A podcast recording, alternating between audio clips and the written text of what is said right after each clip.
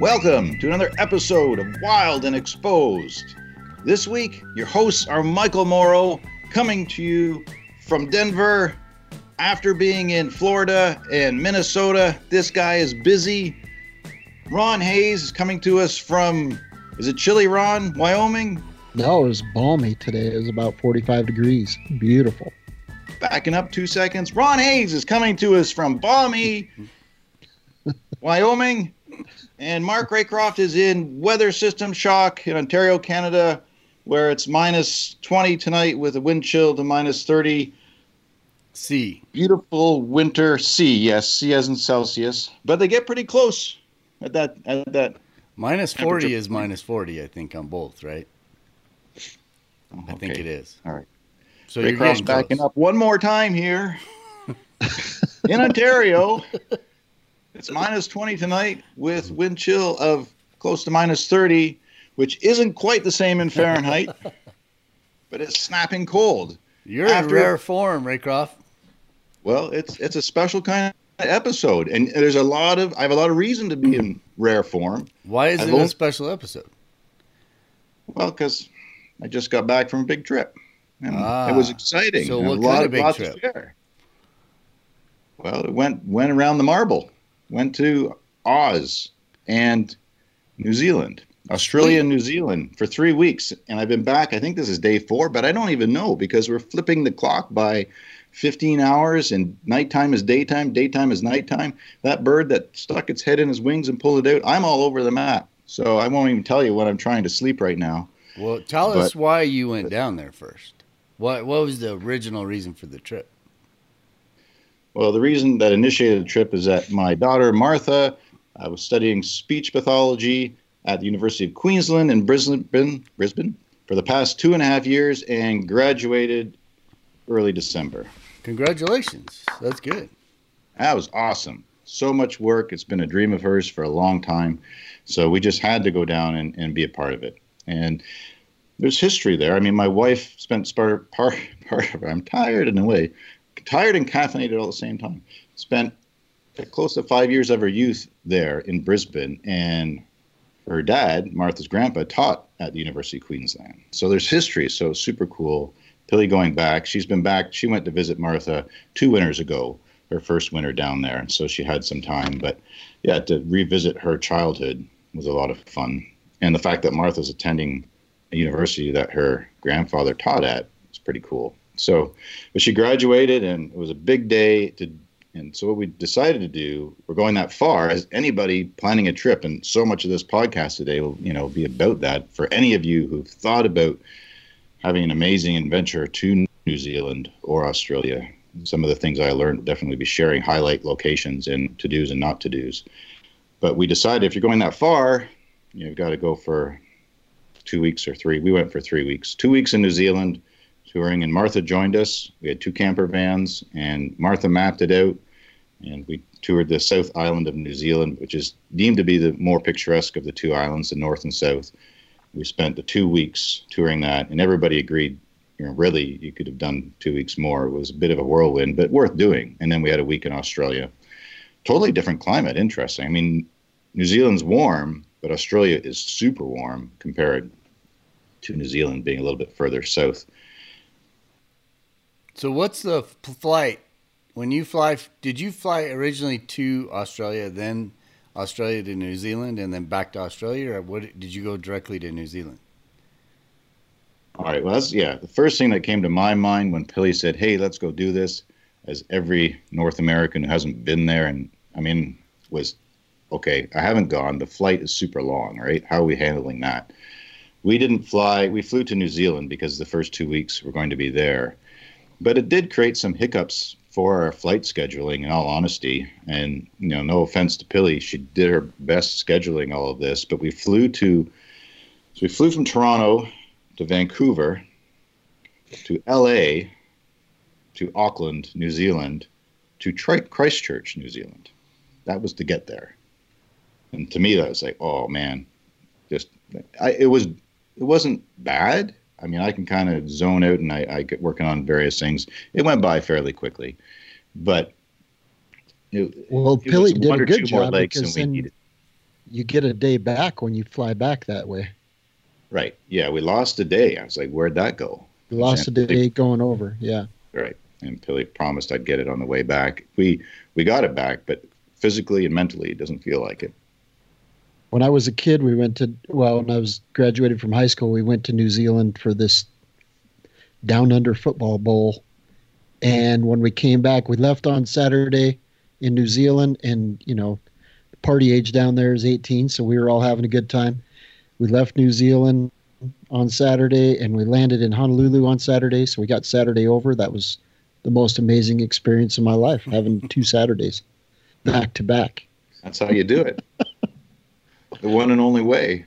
right. Very so you cool. got back, or you got to Christchurch. That's where this thing kicked off. That's where it kicked off, and and it was a bit of a convoluted flight because of these plans. We were going to New Zealand, then Australia, and then we flew back to New Zealand on the way home too. So it was funny at the airport in Brisbane. We got to the gate, and we flew Air New Zealand, great airline, great service, back to Auckland, and then Auckland to Vancouver on the way back. But we got to the gate, and I look over to the right. The very next gate is an Air Canada flight flying straight to Vancouver, leaving at the same time. I'm like looking at Pilly. I'm like, huh. So we're, we're flying three hours to Auckland. We're going to wait there for two hours and then get on another Air New Zealand that's going to fly us to Vancouver later. I see. So, anyways, I wanted to be really nice about it. I'm like, how much price difference are we talking about here? So it was like $300 more per ticket. I'm like, you know what? At this point in the trip, I'm in. Can we switch? The bags are already going, right? I mean, it's a done deal. But you, yeah, it was it was a bit of a more convoluted trip because of the two destinations. It could be streamlined a little bit. The, the longest flight we had was 13 hours, so overnight each time, kind of. So it wasn't bad. Did did were you able to sleep on the plane? I think so, but it didn't feel like it. Yeah. It didn't. It didn't feel like it. One of one of the, uh, yeah. Got a great pro tip on that one, but we'll spin that later. Oh. Yeah, but it well not great, but something that worked better for me.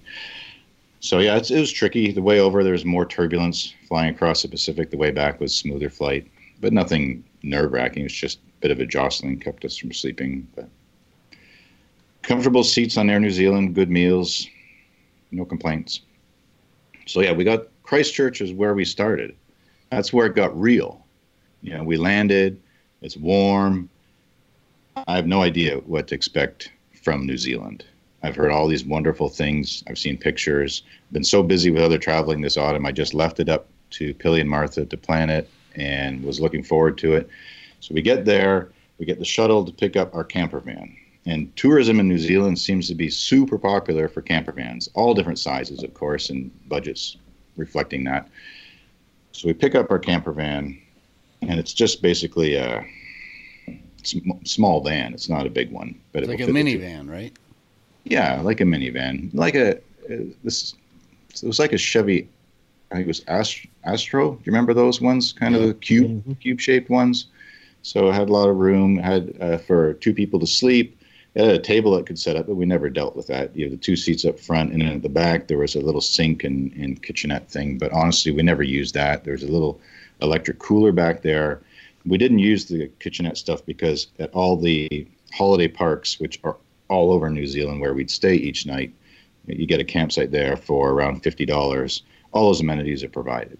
They have kitchens, you know, with like ten different stations in them for all kinds of people to use, and social centers and showers and washrooms and stuff. So we got the camper van, but it was this.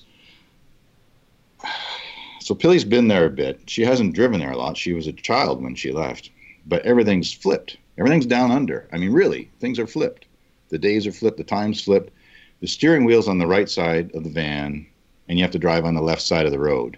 So right there, I'm I'm honestly I'm shutting down a little bit at that point. I'm like, okay, there's signs all over the place. Stay left, stay left. The tourism is so big. I mean, they need to warn people. You do not want to be in the wrong lane. So, yeah, it was Pilly drove and did an awesome job. But we we both were a part of it because you know, especially get going, watching, and you could follow other to learn it. You follow other cars through an intersection. Not nearly as many traffic lights in New Zealand and Australia, for that matter, too. Uh, but especially New Zealand, a lot of roundabouts. So it's more time efficient, but you really got to be on your game and you're watching. And here, obviously, we dial right around the roundabouts. There, it's left, and some are two lanes because you'll go around to the second or third exit kind of thing. So, follow the leader worked well. When there wasn't a follow the leader, it's like both of us focusing on. So that was that was the biggest challenge of the whole trip, really. And but everybody did great, and we all survived it. And the roads in New Zealand, we'll get into that they're all paved and and and fine. In some areas, very good, but super windy, especially through the mountains and forests and narrow and I don't know. I was going to get into it later. The bridges, I don't know why they did this. The bridges go to one lane, and and it's not all the the right of way is not always the same. I don't know what they decided on, but you know you might have the right of way on this bridge, but one ten minutes later, the other direction has the right of way, and there's an arrow and a sign on the road showing who has the right of way, which means if you see a vehicle at the other end of the bridge or coming across, you have to wait, you yield and wait your turn. But some of the bridges might be several hundred yards long and there's a bend at the other end of it. It's like, all right, all right, we'll go for it. So, anyways, cool country, lots to talk about. So, is there just not a lot of traffic? Is that why they can do that? Because it just seems that that just doesn't seem very efficient. Because how do you know if I mean, if there's 10 cars waiting on each side, that would take forever. Yeah, there was never really a bottleneck. We didn't have to wait at any bridge. There might be one or two and, or three, and you all go at the same time. So it was never a long wait. So you're right, compared to a lot of places in North America, not nearly as much traffic. But there's enough traffic there. It's enough trucks just sailing along that you don't forget about them when you're going across these bridges, right? So, and I mean, they're used to driving there. We're not. So it makes sense why they drive faster too.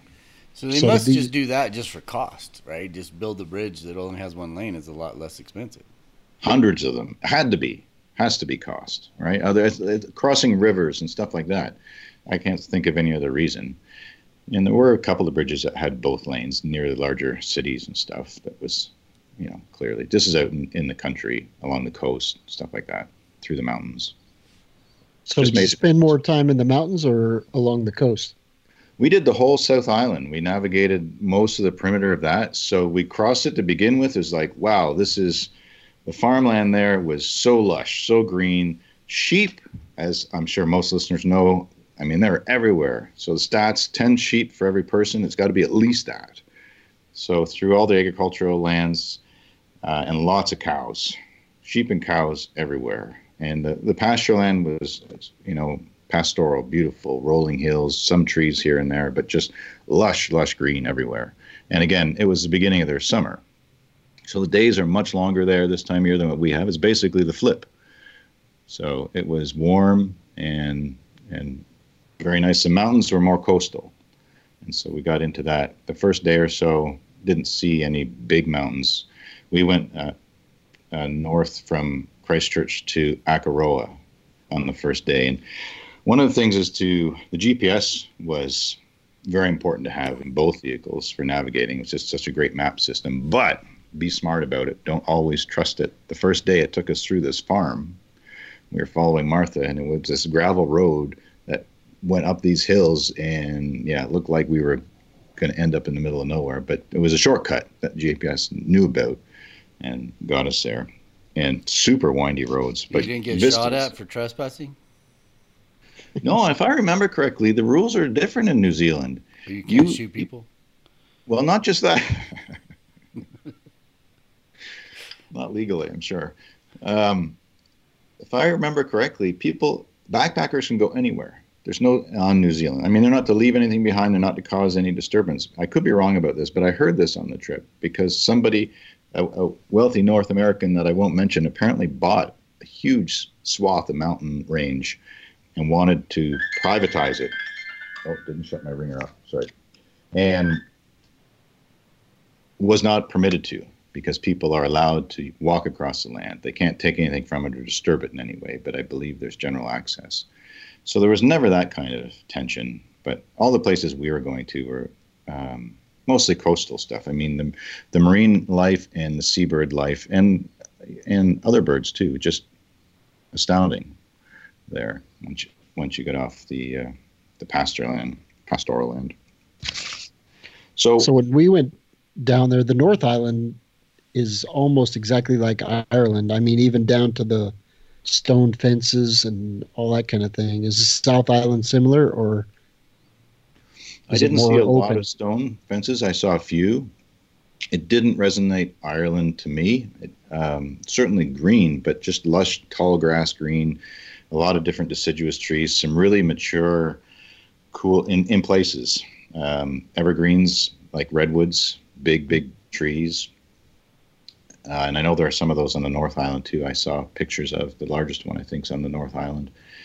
So, and the rainforests were just breathtaking. The moss on the trees, the ferns, the life going on in there, all the botanical sort and the bird life was um, so impressive.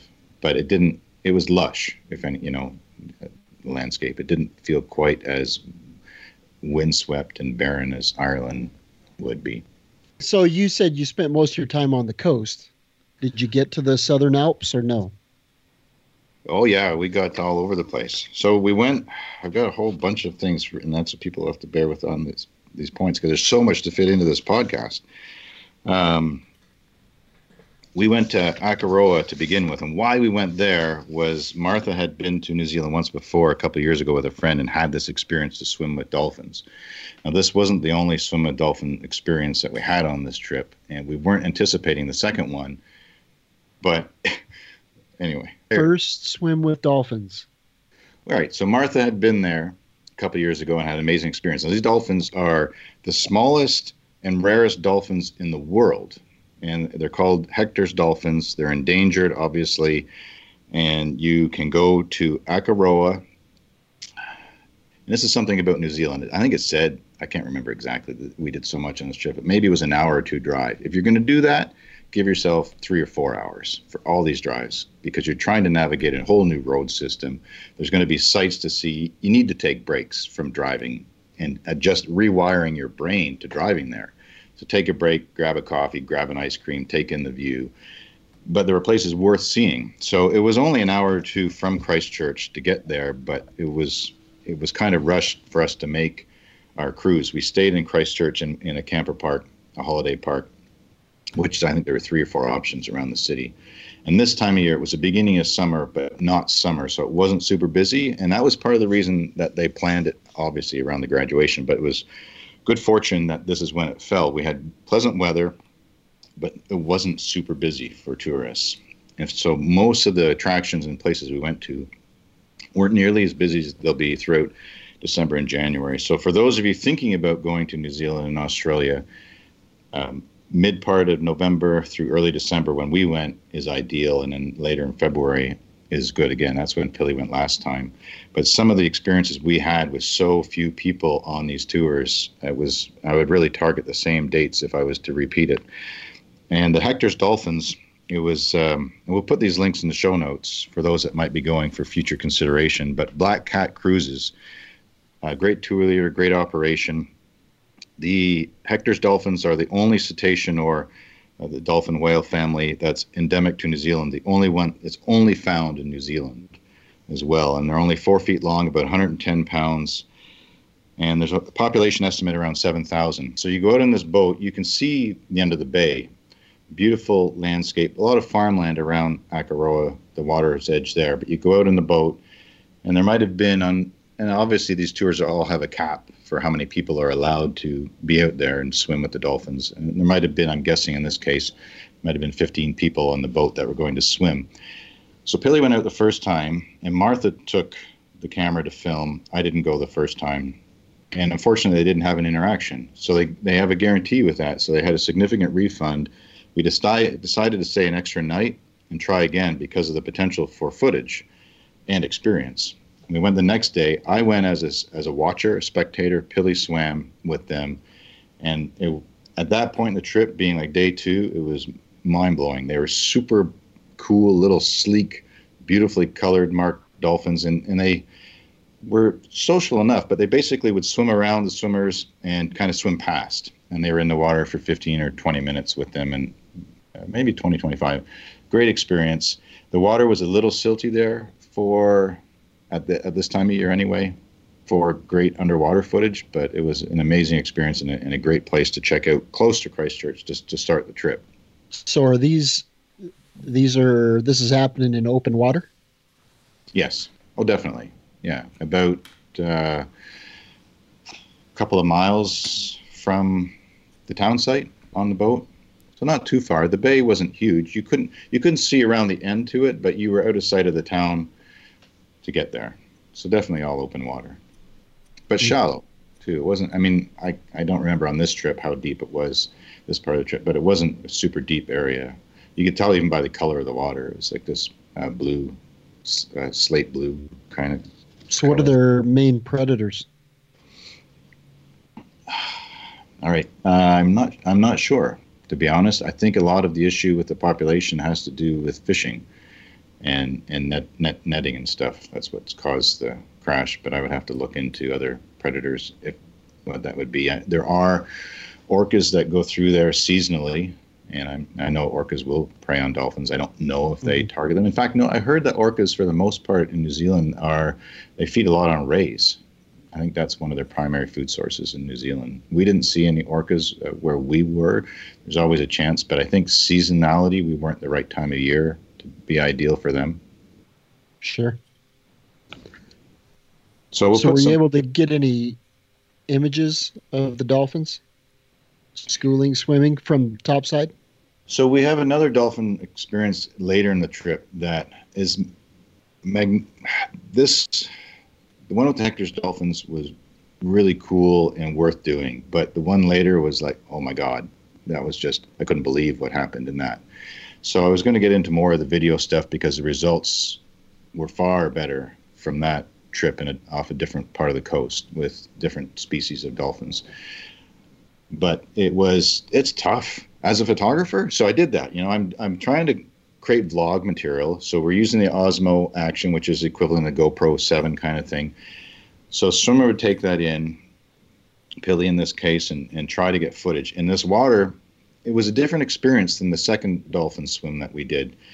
The second dolphin swim was more snorkeling. We had a snorkel and we could be in the water, you could dive down, you were looking underwater as much or, or more than you were above the surface.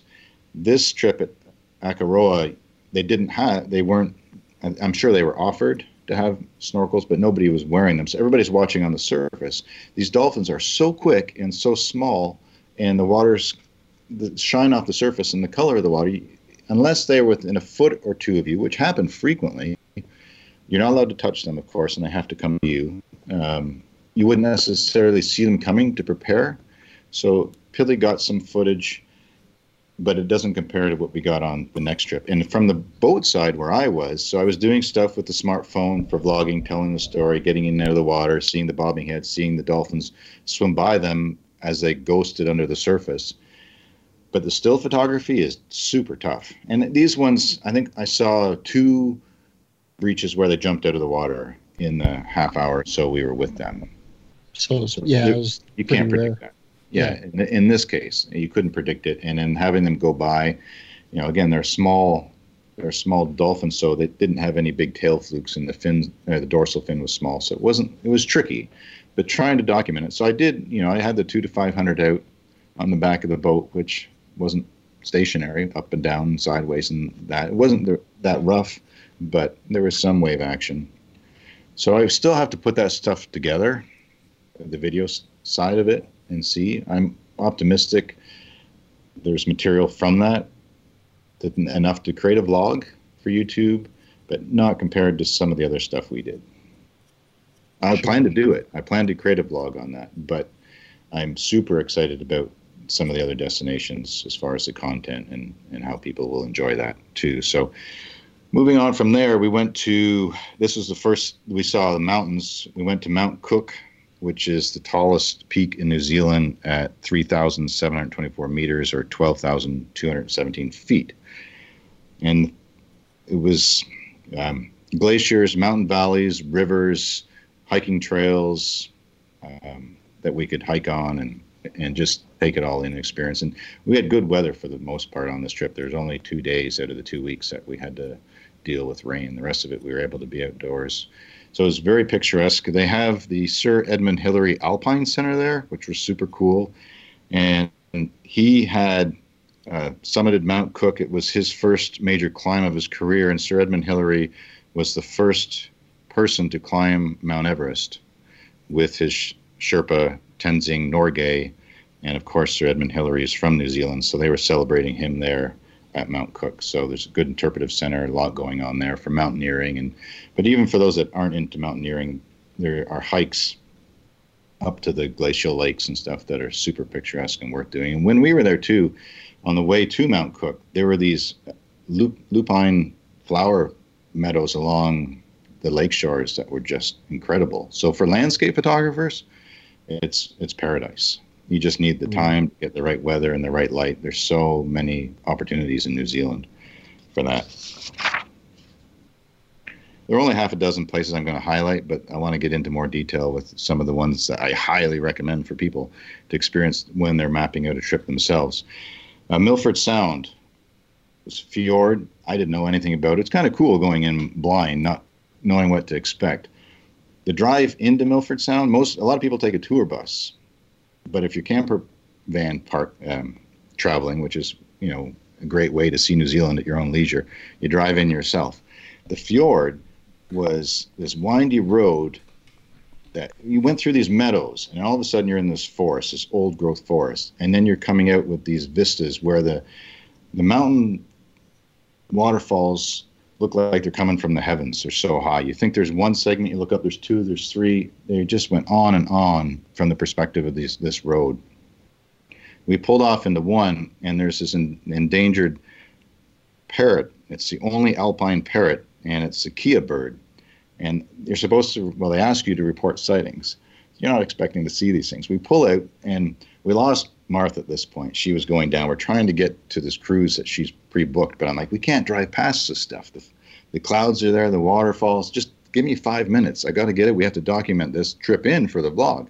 So i'm trying to get these waterfalls both still photos and video. And like two of these kea birds which are fairly big parrots you know foot or more tall green but super colorful wings land on the van. And like on the door and like in the face and like oh wow this is cool so i'm trying to say hey guys how about you land on that bush 10 feet away instead of the van right? Like no they want nothing to do with that. In fact one took a ride on a camper out of sight down the road just stood on the roof. So that was cool to see. But as you drove down and in the tunnel there's a tunnel that is a lot like what we experience in whittier. Similar length except this thing goes down on a grade. Like almost, I think you could, if it's wet, you'd be slipping. So I was I was white knuckling a bit there, going through this tunnel down this grade, wondering when it's going to end, and it comes out to another vista of waterfalls and and peaks that seem to reach the sky. And we wind. So it took about half hour to wind through the valley to get to Milford Sound, which is an incredible fjord. Apparently not the biggest along that part of the coast but uh, it's super. We get to the sound parking there. Here's a tip: don't park right at the edge of town. As you get the first parking lot you see on the left is free parking. There's a shuttle every 10 or 15 minutes, takes you down. There's like four tour boat operators, and that's all, all there is in Milford Sound. There's nobody, as far as I know, staying there overnight. So you just get the free parking, take the shuttle, get on your tour, do the tour, come back to your parking at your leisure. Whereas if you park in one of the lots right down by the harbor. From what I heard, it's super expensive. And it's interesting that there's no kiosk. There's an automatic kiosk, but they weren't functioning the day we were there. You drive in, they photograph your plate. You drive out, they photograph your plate, and you have to go and pay them either at this uh, electric kiosk or online. And it's it's very expensive. I think it was hundred bucks to be there for an hour or two. Martha said. I mean, that's hearsay, but it was enough that we quickly relocated back because we missed our boat by 15 minutes. Because somebody stopped and looked at waterfalls. I was I wasn't that popular for a little bit. So, but thankfully, when we got to the harbor, they easily put us on the next boat. They have a lot of space on these larger boats, and so we did. It was about a two-hour tour, and there's planes taking off. There's a small airstrip there, so for those that want to spend the money, they can see the glaciers and the fjord from the air. But we did we did the tour, and it was breathtaking.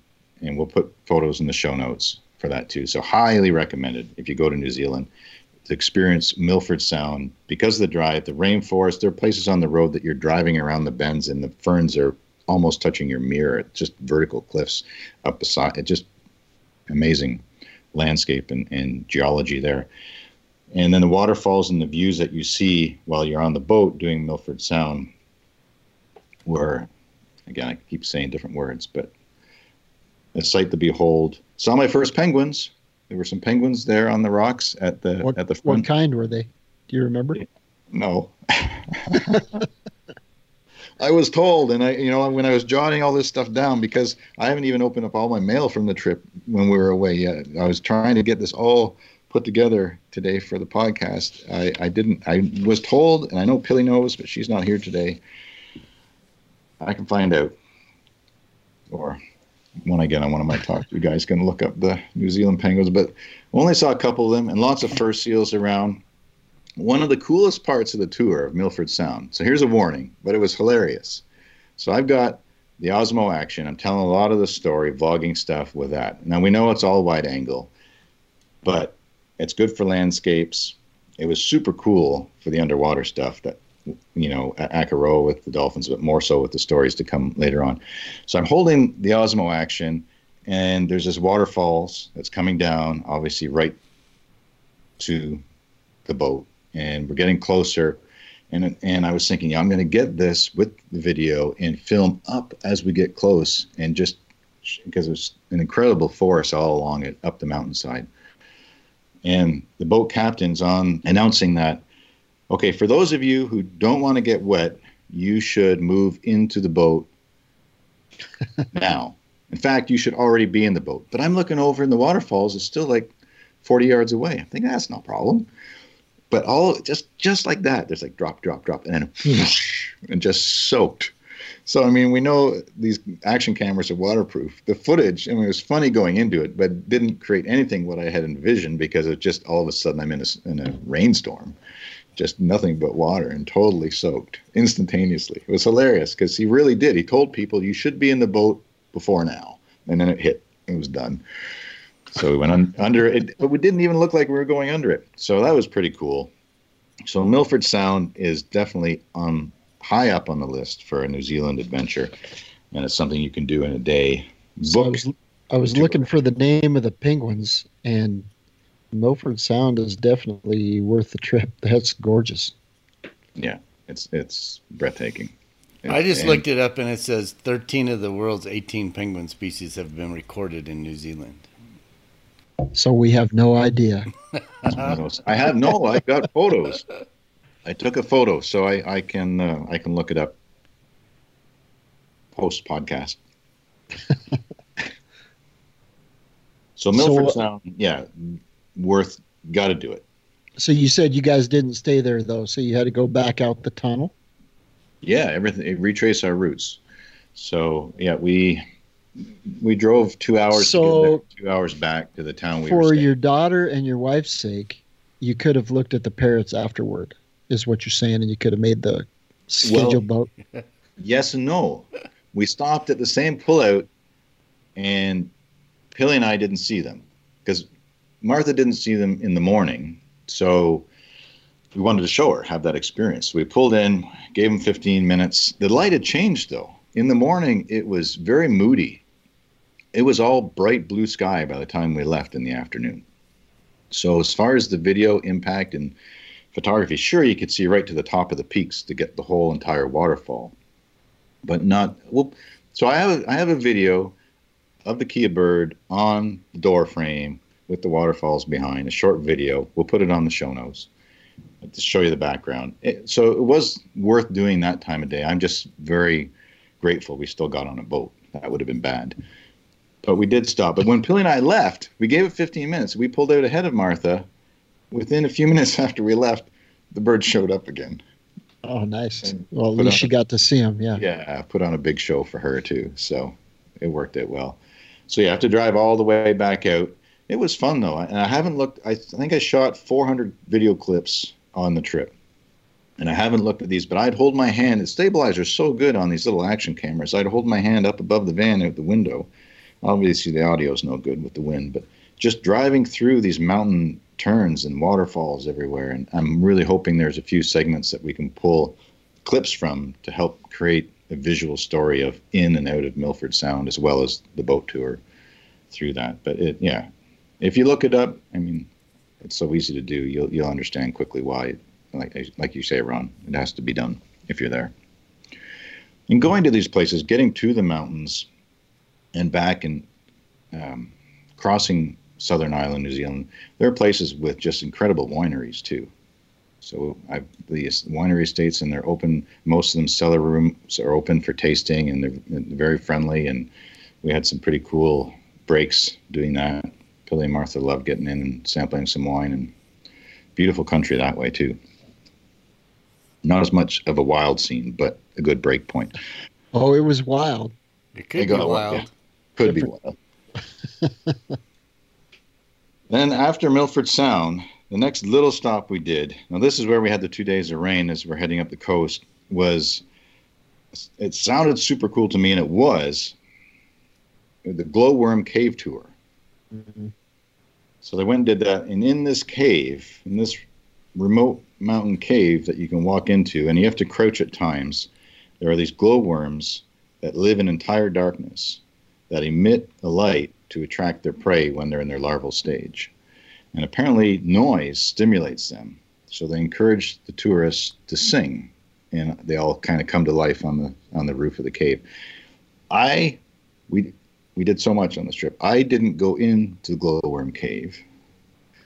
I sent the equipment with the girls, and they had a great story. Now, here's the reason, though. Here's the reason. I have all this gear, and I had work to do, and they had a nice, a nice place I could sit and catch up. But the rain was at this point was just as heavy as rain can be, just pouring down. And for this experience, you have to ride this little train. It looks like a kid's train. You'd see at an amusement park for like 15 or 20 minutes, which has a little roof over at the top, but not the sides. And then walk for 15 minutes, and then you're in the cave and have the amazing experience of being in the cave with all these stalagmites and stalactites and and the amazing experience that you didn't have. I've seen the pictures and the proof though. So it's something I wanted to include for people because it's worth doing. The unfortunate circumstance was it was rainforest super wet that day. And so much so when they came, I think there were only maybe six or seven of them on this tour. When they left the the path that way, they, these rock these rocky steps, they went up on the, coming in on the path. When they came out, it was a, it was a small it was a stream over their shoes kind of thing. And it rained hard. I mean, there were roads closed as we had to back across the island the next day. We had to take a different route because they were just flooded right out. So much rain over a couple of day period. That's interesting. Up in the North Island, there. So we had two options. We could either go fishing, or go do the glowworm cave tour on the North Island. Oh, right and on. So, but they, so our group, I went fishing, but the group of you know 18 19 year old males that went in this cave they told everybody you have to be completely silent and being 18 19 year old type a males one of them made you know the caca sound and the glowworm just shut down and out they came oh no kidding so yeah they got kicked out weird so i don't she got the singing or the singing glowworms yeah. on the south and you got the silent glowworms on the north oh, so take your choice. It depends on your personality. You know, apparently, the people that were on this tour with them were like professional singers, just out of coincidence. So they were belting out these Christmas songs that sounded like Broadway for these glowworms, and everything just came to life. So yeah, I, I, I can't comment on that. If you go to the South Island and the glowworm tour, it's an easy search on the internet. We can put a link into. Yeah, it was about sound. So apparently there are these underground streams. Just to quickly say why they glow, and their insects' egg, eggs come in on in the water, hatch, and they think that the glowworms are the sky at night and stars, and they fly up to them, get stuck, and become eaten. But glowworm, I mean, where do you get to experience that? Glowworm? Yeah, New Zealand. That's it. New Zealand. All right. This is where my my favorite part of the trip starts. Is we make it to Kaikoura, and we end up staying there for a few days. And you need, I mean, in my opinion, at least a few days there. And we didn't know when we got there what the potential was. I hadn't looked up any of this stuff. I was going on a tour with my daughter who graduated to celebrate that, and touring New Zealand with Pilly and and we got there the first day. So it's a beautiful coastal area, and there's lots of seals all around, and it's their birthing time. Lots of seal pups. Super easy to photograph if somebody's into that. And but otherwise, we were just enjoying the coast, this dark sand beach. And then I see a sign for dolphin tours and albatross tours. I'm like, huh, what's that? So I look it up and it's like, these look pretty good. And it says it's like a, a world class dolphin tour. So I call them. Everything's booked solid for the dolphin tour, but they have a waiting list. So I say, yeah, please put us on the waiting list. I'm trying to have all these experiences I can to share for our audience and tell the story and, and highlight stuff from New Zealand. They have a second charter, a small boat that also does an albatross tour. I'm thinking that's pretty cool. I mean, they're such an, an incredible bird. I had no idea. I knew they were big, but I didn't know how big. So it was. I've written down all these points. It wasn't that much. It was, I think, $130. There were five of us on this small boat, and we went out. So we were able to get on that. It wasn't booked solid. Not as many people are into pelagic seabirds as they are into dolphins, right? So it was a two and a half hour albatross encounter, they call it. And it would leave at 6 a.m., 9 a.m., or 1 p.m. So we went for 6 a.m. because that's daybreak, the big, best light for photograph or video opportunities. Mm-hmm. And again, there were only five people on this boat. And we only, I, you could still see the land where we went out to. And we had, it was amazing to see how big when they're flying, especially the albatross are. We had three different species come in. We had the northern and southern royal albatross, and then the wandering albatross as well. And it was so much fun trying to photograph them. Now I know the 850 is not supposed to, the Nikon D850 is not supposed to be super fast for autofocus. I've never had an issue with mammals, but with birds, I didn't expect it to keep up with a fast bird. And they're coming in pretty quickly. I want to get this wing span and different perspectives. And the 850, it was challenged. I, I have yet to edit those two because we just got home. I'm really hopeful because I blasted a lot through each sequence that there are three or four that are that are good to highlight how big these birds are. But it was a lot of fun and very hard to photograph them, but a lot of activity and all kinds of different seabirds as well for those that are into birds. There's possibilities of other species too. So, but the albatross, get this, they can fly 10,000 miles without landing. I don't quite understand that. But if that stat's true, you just got to think about that for a minute. I mean, they land on the water, but does that mean they flew 10,000 miles and didn't land? I mean, but they soar, right? I mean, they have such big wings, they fly effortlessly once they're up. So super impressive. And they live more than 40 years. So the wingspan is up to 11 feet. I took a picture of Pilly at the place before we went out on the boat. We'll put that in the show notes where she's holding her arms out and you can see that. And then hopefully we'll have a couple of pictures of birds in flight as well that I'll get edited and put up on the show notes too to highlight that. So super cool birds, very photogenic, clean looking, beautiful birds.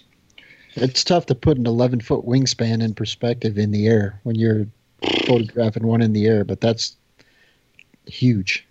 Quickly like a big frame. Big glider, right? Their wings yeah. are so long that they just they don't have to flap them at all hardly. You just hold right. up a yardstick. Yeah, yeah. Somebody stand on the front of the boat, hold the yardstick, and then wait for the bird to get in the right position.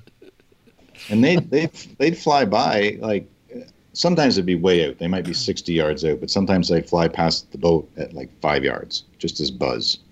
So yeah, it couldn't get much then. But and the speed they'd come by, forget about it with the 850 for that.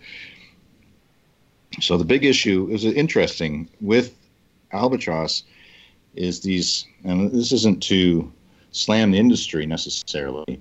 The reason I bring it up is there's this new device which really was exciting to hear about on the boat. The the, the person who who ran the boat, she was very informative, obviously very much a birder, and had a lot to share about the life cycle and conservation of albatross and the issues going on with this bird species.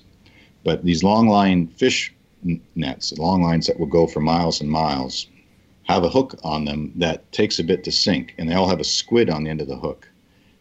And the birds will come and grab that before it sinks and get caught on the hook, get dragged down, and drown. So this happens to quite a few albatross. So these long line fishing nets have a, a hook every so often and a squid on it, and the albatross will come and grab try to grab the squid and then get caught on the hook sometimes and then dragged under the water surface and drown. There is this new device that hasn't been patented, but it's out there that is this plastic enveloper that goes over the hook that when it reaches a certain depth, and I forget exactly, it might have been 10 feet or 20 feet, it pops and reveals the squid in the hook so that the seabirds don't grab it. It's already down too far, it's out of sight. And I think they're they were priced around a little under five dollars each. So it's something that there's some conservation organizations getting on board with and trying to get government subsidies and funding so that the long lines will all have these eventually to help protect the birds. One presumes it doesn't affect the catch, so and limit and reduce the bycatch at least for the birds that way. And of course, plastic's a big big problem with all these seabirds. They're eating plastic and feeding it to their young, and, and that's also dramatically reducing lifespans. So we got on the waiting list for the Dolphins. Now this this was the highlight of the New Zealand trip for me was this experience. When we were out on the Albatross boat, the Dolphin tour was out at the same time. When we were coming back to port, we saw it maybe half a mile off. We saw that was a larger boat. They're limited to 16 people because of how much interaction they're able to have with the dolphins. Now these dolphins are dusky dolphins, so this is out of Kaikoura as well, the same company actually. And Kaikoura Encounters, it's called. Now, you can be a watcher on the boat, I think, for $85, eh, or you can do this, oh, sorry, 95 or do the swim for 180 If you're able to do the swim, you've got to do the swim. They give you a snorkel, they give you a wetsuit. You have to be somewhat of a decent swimmer, but again, the wetsuits give you buoyancy. You can't apparently sink with a wetsuit on if you want to float that way while we were coming back to port on the Albatross tour with our hopes of getting on this dolphin encounter, we could see half a mile off this boat, and the dolphins were like doing flips out of the water. Dusky dolphins are one of the most social dolphins on the planet, and they love interacting. And they they feed at night out on the open ocean. They come back into the bay for the daytime. This was also their mating season, so there were a lot of dolphins there. The pod, so we somebody canceled, and we miraculously got seats the next morning for the five was it 5:30 a.m. Same kind of time of day. They had three options. We wanted the earliest boat for the best light possibility for photography. Unfortunately, we didn't have clear skies like we did for albatross. There was some overcast, but we still got good footage and photos to tell the story. You know, not calendar cover images without that kind of light, but it was definitely worth doing. So we got out on the first boat with this cancellation, and we went out probably a 30 or 40 minute boat ride out in the bay, and we got in this pod that apparently had 300 dolphins in it. That's what we were told. The staff are phenomenal. Just how friendly they were, how they suited us, how they watched everything, how they managed everything, and what the education that they shared about the dolphins and conservation and everything was fantastic. But swimming with these dolphins, with the snorkel, I'd look under the water. One one brushed up against me as it went by, and I'd see five of them coming like 10 feet out and just right past. And you're supposed to interact with them to encourage them. They're that social. So you, you sing and you make sounds in the water through your snorkel, and they'll stick around. And if you spin, they'll spin with you. So you give it your face in the water, you're making the noise, and do a spin, and all of a sudden this dolphin's like circling you, spinning around, having fun with it. It's just, and the water was uh, far more clear. So, and they actually rented GoPros at this place for those that don't have one. But I didn't have the little buoyancy device, you know, a little yellow dude six inches long that attaches to it. So I rented one of those for five bucks to put on my Osmo Action, so that I wouldn't. Otherwise, I was holding it and not wanting to drop it. This is going to come into a cool story next podcast. But I rented one of those. But they rent all these things there. So if you don't have an action camera, that's an idea where you can get one because it's so much fun filming them. And we were in the water in three different spots with this pod. And I think, yeah, they, there's only they go three times a day. 16 people. They were operating two boats when we were out there. I think they have a third boat for maybe peak of summer. And then they don't go out for a few hours Or actually, from noon on, they don't go go out after that tour, 12 or 12:30 tour. So we were in the water three times, and the dolphins would just all around us. I mean, it was unbelievable. With the other dolphins earlier in the trip, you know, there are these flybys underwater. One or four or five would go past, and then a few minutes would go by. I mean, they were clearly interacting and social as well. But this was such a big pod, and mating was going on, and it, it, was, it was just a big party, and they were happy to be there. It was so much fun to film. So we collected some amazing footage underwater with them. And then we got back on the boat, and you change. You bring your regular clothes on the boat. You change to get dry, and then they stay out there for a bit with the dolphins and slowly navigate back toward the port. Well, the first third of the trip back, the dolphins stay with the boat. All of them. We're all around, just on wave surfing in the front, flipping, jumping. So I got the two to five hundred out with dreams of getting some amazing aerials. And I think if if I did it three times, three trips, I might get that shot, you know. But it was even with 300 dolphins all around, and everywhere you'd look, there'd be like one in the air all the time. But where that happened, good luck, right? You've got the whole 360 degrees around you. The bee to get a full frame tight shot of a dolphin in the air where you know it's coming up it was it was so hard i got so many tail flukes going into the water or splashes by the time i got on it. And then there's the movement of the boats. And of course i back off a bit knowing that the 850's got a bigger sensor. I can play with a little bit of cropping.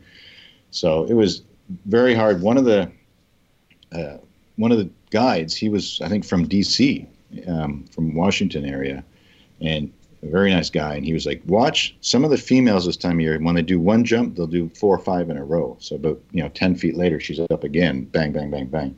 So I was able to kind of figure that out a couple of times, but it was super hard to photograph well, but an amazing experience to witness and so much fun. I mean, we got back in and like we just wanted to go again to be able to, to be in the water with all of those dolphins and have them so interactive.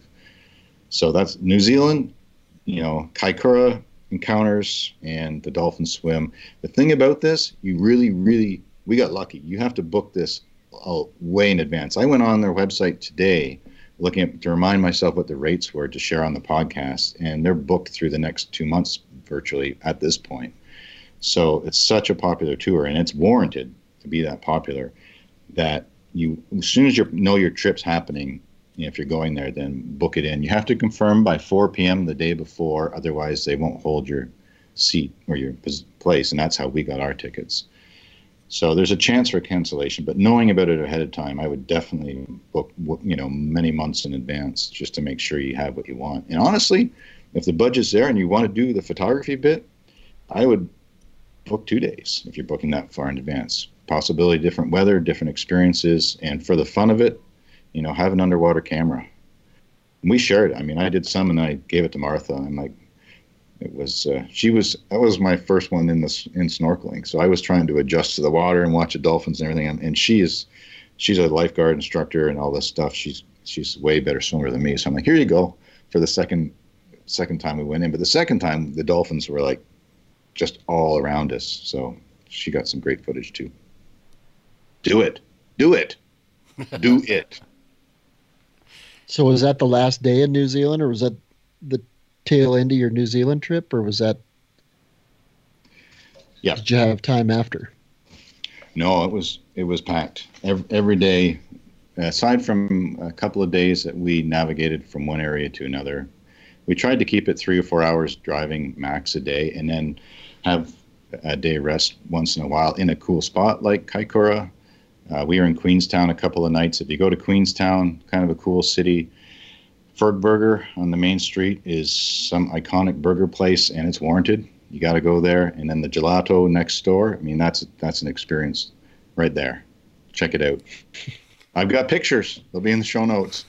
so it was it was nonstop tour, and it was quick because there are all these highlight places to check, you know. And we'd be driving past the vineyard, and the girls want to go into the vineyard. It's like, yeah, well, sure, we're here. Let's take the time. You've got to. So one thing I learned on this trip is to really, what you think you can do, give another third or even another half more time, book more days in, give more time for the drive, so so that you have opportunities to do the additional sightseeing that's warranted as you go through New Zealand, or if you need a break for whatever reason. And then there's the weather. I mean, we were really lucky in two weeks only to have two days of rain. So, you know, it could be different as well. So to have that flex. But for me, two weeks was a, a good duration, and we saw a tremendous amount in two weeks. I know both the girls wanted it, you know, they would have been happy there for a month, and I know many people would be happy there indefinitely. So it's such a mm-hmm. great landscape. And for landscape photographers, it's, yeah, definitely should be on the list to see and to try and photograph various regions the Mount Cook area, the, the Milford Sound. And then again, you've got to summit these dolphins if you're there. And then you just feel, I mean, there's so much you learn about. Um, about conservation and what's going on with these populations. Was it really a popular? There's a lot of people, both tourists and locals, or is it sparse? What's it like? It's it's sparse compared to here. The whole place, aside from the forests and the rainforest, you know, very few people are living in, in those areas. But the farmland, it's it's pretty expansive. You don't see a lot of people. You always are encountering cars, though. It's not like you're out and don't see somebody. I mean, every and lots of traffic in some places, but it seemed like there were a lot of tourists from all over the world uh, Asian tourists, Nordic tourists, North American. A lot of people go to New Zealand, and it's, it seemed like this was how they were. Most of them were doing it. There's so many camper vans on the road. So many companies offer this in all different sizes. You know, right up to the Mercedes Sprinter vans you can rent, and a lot. And they're these. It's it's very accommodating for that. When you go to New Zealand, you need to go online and have an immigration thing done. And I didn't do this. Pilly did hers months before, and I just never, never got around to it until we're in the airport in uh, L.A. We were flying out of L.A. And the last thing the girl checking us in said, "You both have your New Zealand immigration stuff looked after." And I'm like, "No, but I'm going to do it at the gate." She's like, and she'd already checked our bag. She's like, I'm not supposed to let you pass here without it. I'm like, what? I mean, our flight's in an hour and a half. So she's like, and she kept on me about it because she was, she's like, well, you get it done by the gate. You're not going to be able to board the plane. So Pilly looked up the link. She forwarded to me, went through security. As soon as we're out of security, I did it, sat down, took five minutes. But then it's like, it said on the website, up to 24 48 hours to approve this. So do it ahead of time. But all it seems like it's more of a money thing. It's like 30 or 40 bucks. And it i got the reply email in one minute. And then i could clear but they needed me to show it at the gate. So you get that done. The other thing is the currency exchange and to do ahead of time and i most of what you can do if you want is on plastic there. And the New Zealand dollar is not as strong as, nor is Australia, but New Zealand's even a little bit weaker than the Canadian dollar, and obviously even more so than the American dollar. Sorry for the paper sounds. I wrote it all down here somewhere. So to do that ahead of time, because when I called our bank to do it, they needed a week. And Ron, I don't know how long it takes there to get foreign currency in. Uh, we cannot. The only place you can exchange money or exchange currency in the U.S. is either at an international bank or an international airport. Okay. Which you get raked over the coals at the airport. Well, that's what we did, and it wasn't bad in Vancouver. It seemed like it was pretty close. It might have been a couple of cents difference mm-hmm. because I didn't get around to it. But we did most of our trip on the credit cards, and that bill came in today, and, and the exchange rate was decent. The uh, so currently one Canadian dollar is a dollar sixteen New Zealand, and one U.S. dollar is a dollar fifty-two New Zealand. So that helps, especially for Americans. Things are a little more expensive in New Zealand, food's more expensive, all the amenities are a little more expensive, but not necessarily 50% more, except for the gas. So the gas for driving around in these vans, and our van wasn't a new one, it was anywhere from 225 to 245 a liter, which at 245 a liter is $9.27 a gallon is what you would pay. That's crazy. But it was well, worth it's it. got to be so high just because they're importing all that stuff, right? I mean, it just they don't make it there. I mean, I'm sure they can make it Right. there, but they don't have oil resources there. Right, definitely that's that's a part of it. Gas was a little better in Australia, well, a fair bit better actually. But you know, when I saw that at first, I'm like, wow. You know, when gas goes up ten cents here, people, it's in the news. People are upset about it, but it's like, no, this is way anyway, significantly more. But with that exchange rate, it's not a big deal. That helps, and it's it's worth doing. And if you do it with the holiday parks and the camper vans, it's not that expensive a trip. It's not cheap, but it's not that expensive either. So worth doing. Highly recommend it. It's it's been weird to you know see palm trees and Christmas lights and hear Christmas carols there in what feels like summertime and to come back to winter. But hey, that's pretty cool experience too. But there was a lot to see in New Zealand, so there'll be a fair bit in the show notes. Go to wildandexposed.com. Check out today's So- show notes. so Links- you you're kind of a Lord of the Rings type of guy, aren't you? Oh, I love the show. In fact, I, I watched some of it on my way back. Right. So I- did you see any of the areas that they filmed in?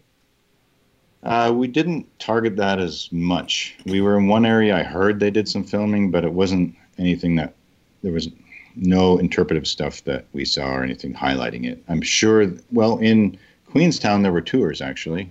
So across from Fergburger Place there was uh, a tour operator where they're everywhere, but we're offering Lord of the Rings film set Oh, kind gotcha. of tours. The locations you go in a in a buggy or this way or that way to experience it. Um, so, I mean, for those fans, it's definitely there. It was, But wild. So as far as wildlife, uh, right. for for our listeners, the marine life obviously was a hit, Right. and then uh, the bird life. And you said you saw no. So most of the big game there is non-native. I think Most, if not all, right? exactly. Yeah, I think uh, so. There are stoats there that are weasels that are introduced. They're they have been trying to manage them for a long time, and we saw traps in different rainforest areas. Mount Cook trails had traps beside them.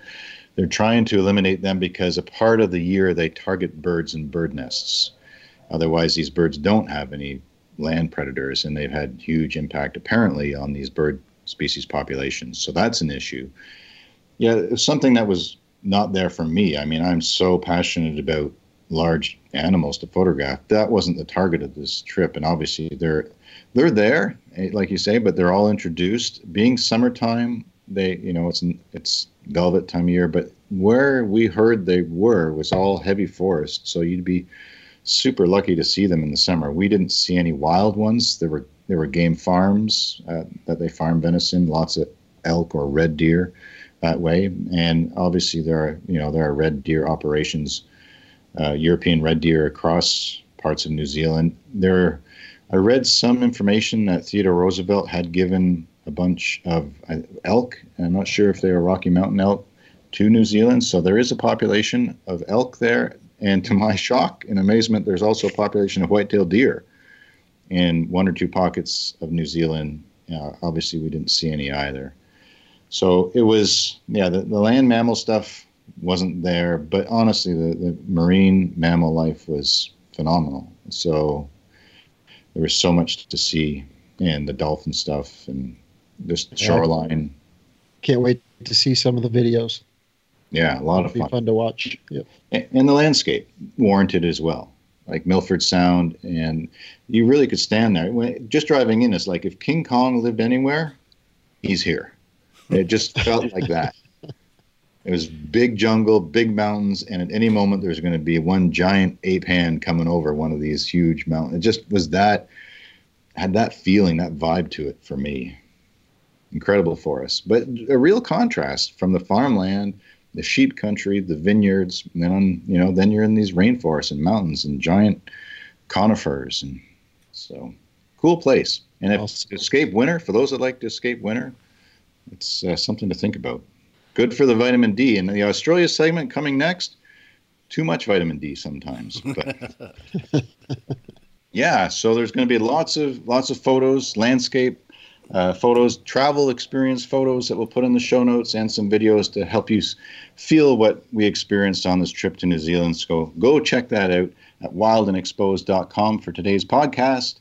And you can find more of our team's work on Instagram, Facebook, and on our YouTube channel at Wild and Exposed Podcast. No matter which platform you're listening to us on, just take a moment and subscribe, hit that follow button, and give us a positive review if you don't mind. Give us a thumbs up or five star rating because those help us to do what we love to do and to bring you this podcast on a regular basis. Also, big shout out to Missy McKenzie for all that she does behind the scenes, our hardworking and talented producer, to bring you this podcast, a polished version of this podcast weekly. Until next time, you've been listening to Wild and Exposed Podcast. Thanks for tuning in.